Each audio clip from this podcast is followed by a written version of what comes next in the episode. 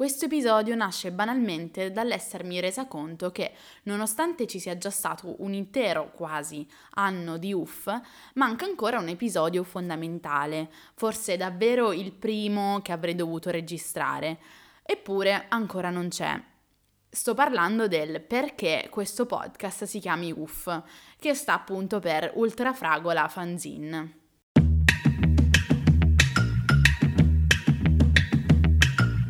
Questo è UF, Ultrafragola Fanzine, un podcast per chi pensa troppo e ama complicarsi la vita, in questo mondo incasinato e dolcemente effimero di cui tutti vorremmo essere i protagonisti.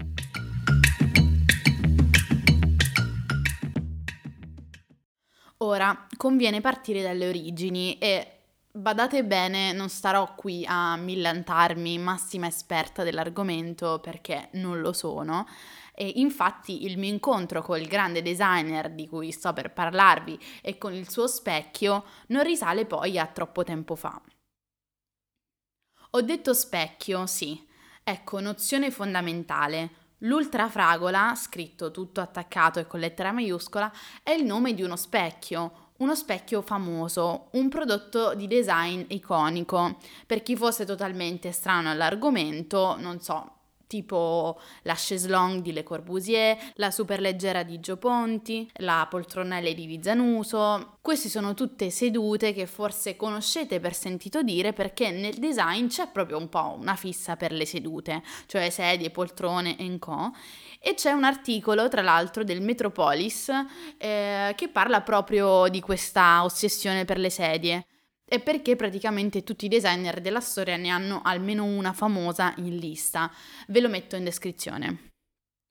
Ecco, ovviamente tutti questi designer non hanno prodotto solo sedie, ma pure un po' di altre cose, e una di queste è lo specchio ultrafragola, progettato da Ettore Sozzas.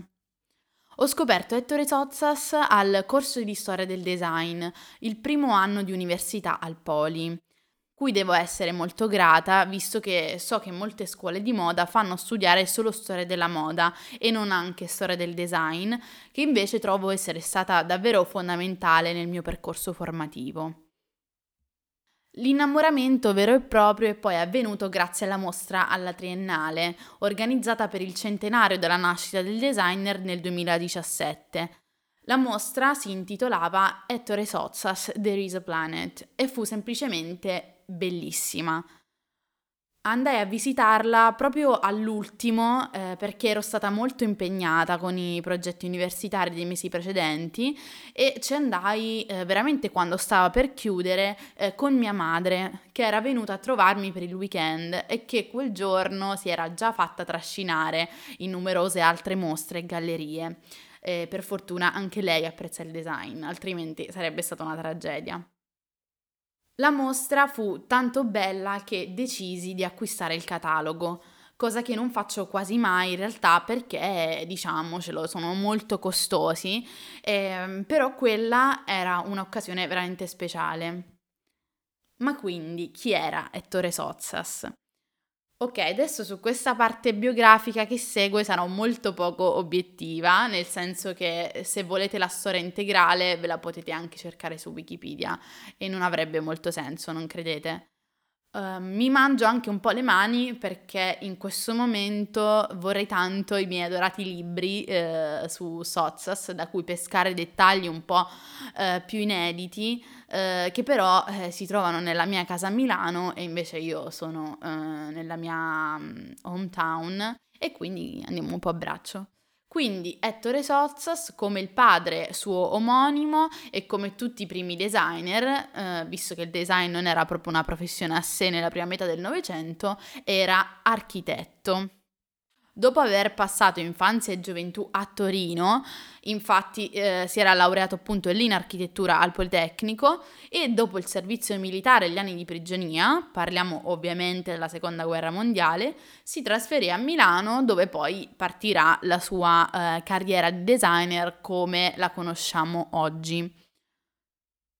Ettore Sozzas mi piace perché concepiva il design come un modo di vivere, che più che con l'estetica ha a che fare con l'esistenza stessa e che solo in secondo luogo l'esistenza può essere immaginata forse come evento estetico.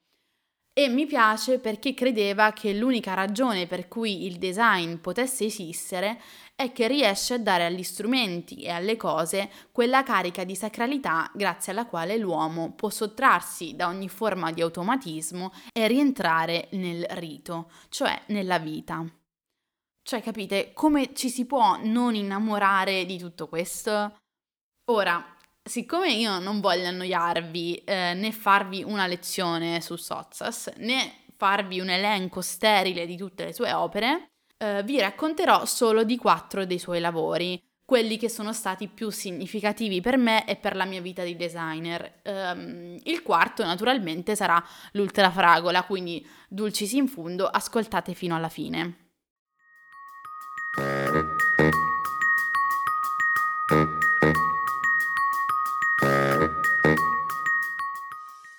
Opera numero 1 Valentine. Sicuramente il suo lavoro più conosciuto si tratta di una macchina da scrivere, una Olivetti, prodotta nel 68.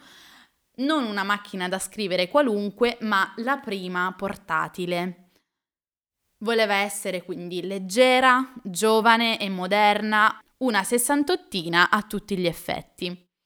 E così Sozzas, collaborando col marchio, la munisce di una pratica maniglia, appunto perché potesse essere portata in giro, e decide di dipingere la scocca di un rosso fiammeggiante. La Valentina merita di essere googlata, ve lo giuro, cioè è semplicemente stupenda, una cosa pazzesca, colpisce tantissimo e è assolutamente perfetta anche la grafica dei manifesti con cui fu pubblicizzata, quindi cercatela. Opera numero 2, Room East 128, per gli amici Room East 128. È il nome di una piccola rivista, un'antesignana delle fanzine, redatta insieme alla prima moglie Fernanda Pivano, durante un periodo di degenza trascorso a San Francisco dal 62 in poi, L'idea era quella di raccogliere alcuni pensieri, storie, riflessioni per scongiurare la noia e allo stesso tempo avere qualcosa da spedire a tutti gli amici per tenerli aggiornati. Il piccolo librino che ne viene fuori viene chiamato Roomies 128, come la stanza che gli era stata assegnata nell'ospedale americano in cui si trovava. Indimenticabile il numero di Natale, dove Sozzas ci mostra le sue impressioni sulla cultura americana del tempo in uh, dei dittici molto ironici, e, um, quindi delle piccole del, di disegno, dei collage, delle illustrazioni accompagnate da piccole didascalie ad effetto e gioca molto su dei contrasti in un modo tremendamente acuto ed ironico e vi dico solo c'è mortadella e c'è caviale e andate a cercare che merita. E sapevate che Marco Rambaldi si è ispirato proprio a quest'opera in particolare per la sua collezione SS21 che ha sfilato lo scorso settembre in Vialecco a Milano? Opera numero 3 Metafore.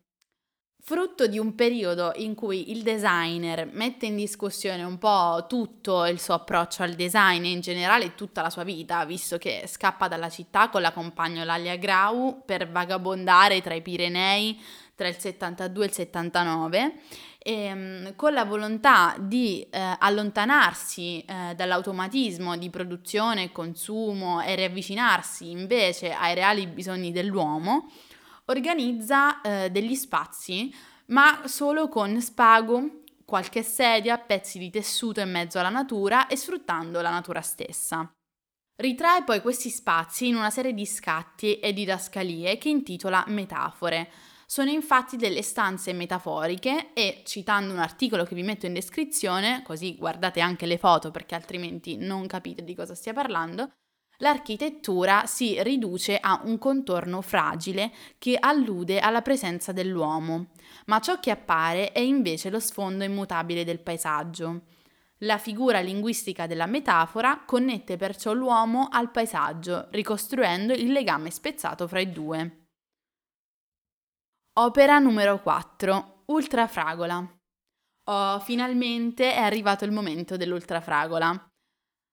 Abbiamo già detto che si tratta di uno specchio, ma dovete sapere che nacque insieme ad altri mobili, detti mobili grigi, progettati insieme all'azienda Poltronova per l'Eurodomus del 1970, una mostra di design che si teneva a Milano all'epoca, una sorta di presalone del mobile. Era una stanza con pareti e pavimento grigi, letto grigio, armadio, tutto grigio, specchio grigio, tutto uniforme in plastica di fibra di vetro.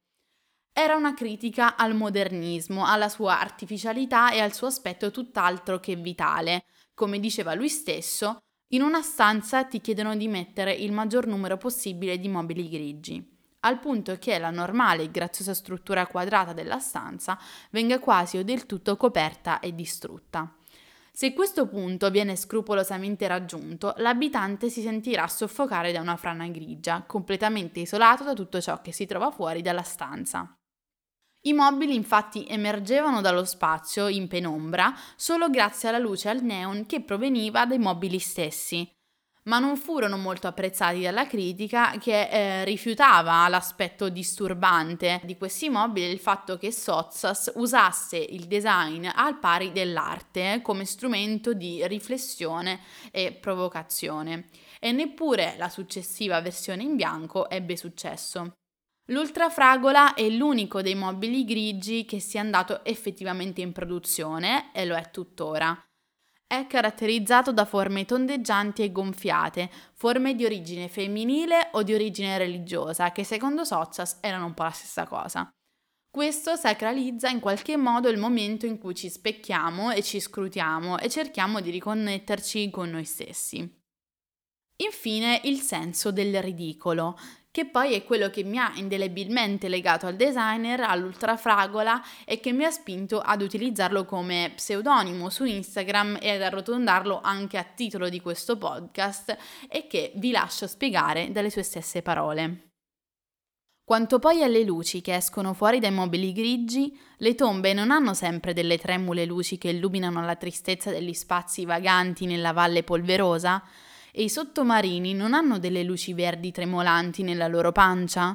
Le luci sono pensate a venire fuori dal corpo di fiberglass, come il bianco splendente della pelle bianca dei seni o il rosso splendente della punta del pene nelle notti pornografiche, qualcosa del genere, voglio dire, qualcosa come le lucciole giapponesi che trasformano le notti di maggio in materia solida.